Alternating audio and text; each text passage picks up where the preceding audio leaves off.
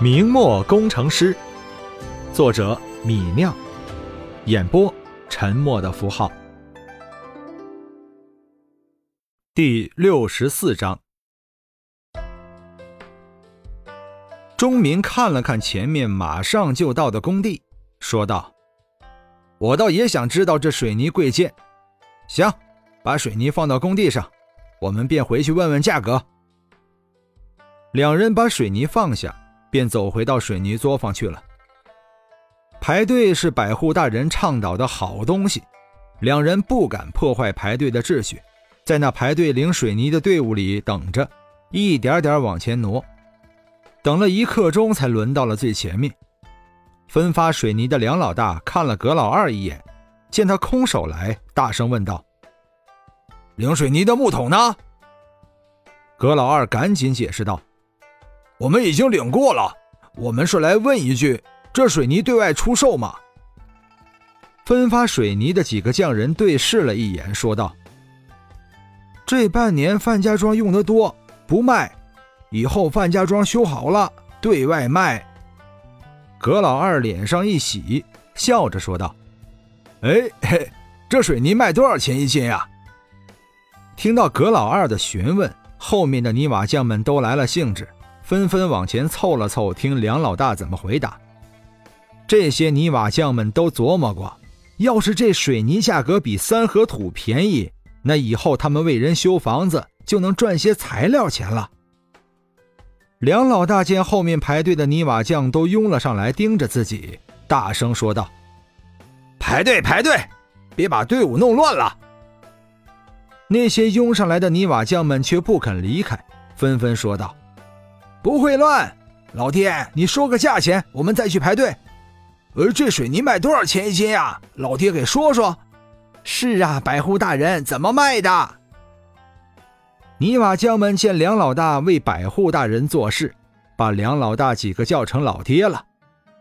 梁老大见泥瓦匠们这么热切的想知道答案，看了同伴们一眼，无奈的说道：“呃，你们不要着急，管队大人说过。”这水泥价格不会超过三文钱一斤。听到这话，围上来的泥瓦匠们都是一片欢喜，一个个满脸喜色。葛老二和钟民对视了一眼，眼神里全是兴奋。要知道，三合土成本是一文钱一斤，但三合土一斤就只能当一斤用，而水泥是和沙子一比五混合使用。一斤能当六斤用，水泥价格是三合土的三倍，就意味着水泥和沙子做成粘合剂成本只有三合土的二分之一。这意味着泥瓦匠只要买到水泥帮别人修房子，就可以节约下一半的粘合剂费用。这可不是一笔小钱啊！对于一个月只赚一两多银子的泥瓦匠来说，说不得收入就要翻番了。水泥虽然让他们扔掉了最熟悉的三合土，却能让他们多赚钱。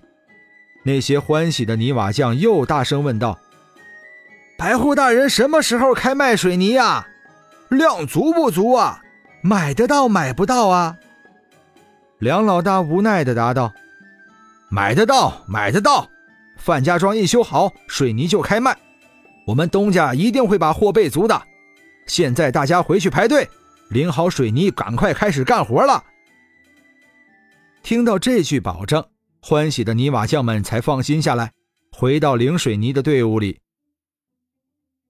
十月十五号，旋风团第三连第一排的华章拿到了月钱，月钱三两，李家足额发放，没有一丁点克扣拖欠。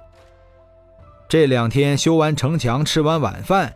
第一连的连长李兴在营房外面摆起两盏油灯，摆起了桌子，一个一个的给第一连的士兵们发钱。李兴虽然年轻，但他是百户大人的亲弟弟，说话做事挺有章法。这些天，李兴和士兵们一起在城墙上添土、夯土、挥汗干活，连里的家丁没一个敢轻视他。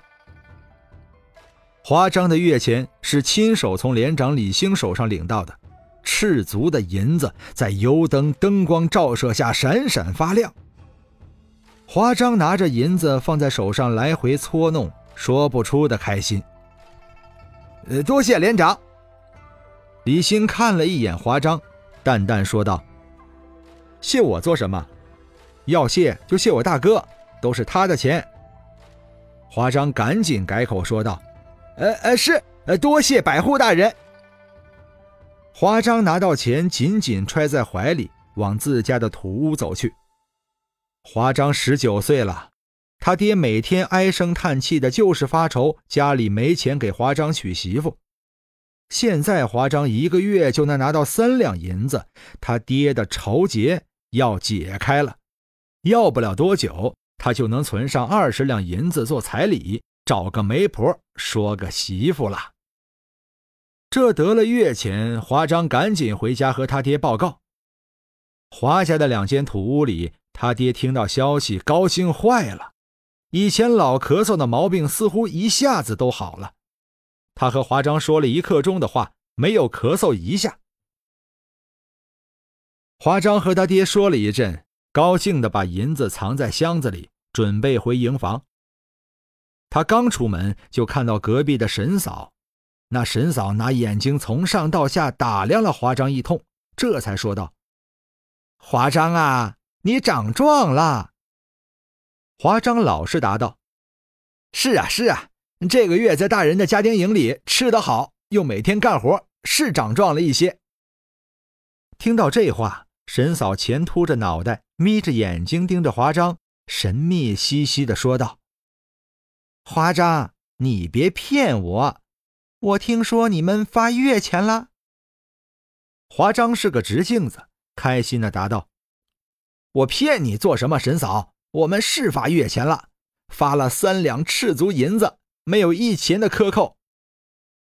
沈嫂听到华章的话，沉默了半晌，半天才十分妒忌的说道：“华章啊，你命真好，知道去应募家丁队。我家儿子就傻乎乎的，看到应募告示也不去应募，说是骗人的。”结果如今只能在装兵队里喝稀粥。你看，现在真的发银子了。听到沈嫂的话，华章摸了摸脑袋说：“我是听蒋冲说好才去应募的。”沈嫂啐道：“哼，什么蒋冲？别提那衰人，那是你命好。华章啊，你如今是有钱了呀？你想娶媳妇不？”华章看了看沈嫂，大声说道：“想啊，怎么不想？沈嫂，你有门路啊？”沈嫂神秘兮兮的笑了笑，说道：“嘿嘿嘿嘿，我消息灵通，这十里八乡的姑娘，我哪个不认识？你想成亲，我给你介绍个。”华章发愁娶不到媳妇儿，已经愁了一年多了。听到这话，喜出望外，连忙答应道：“好啊，沈嫂，你给我介绍个好的，我到时候拿银子谢谢你。”沈嫂捂嘴巴笑了笑，说道：“嘿，你喜欢怎样的姑娘啊？”华章想了想，摸了摸脑袋，说：“呃，喜欢聪明听话的。”沈嫂愣了愣，问道：“什么聪明听话的？”到底是聪明还是听话？华章，你说清楚。华章这才坚决的说道：“聪明的。”沈嫂点头说道：“好的，我知道了，要聪明的。这几天我就给你张罗，到时候给你相个顶机灵的姑娘。”华章笑道：“那就全赖沈嫂了。记得你说的银子。”沈嫂啐了一句。再不言语，喜滋滋的走了。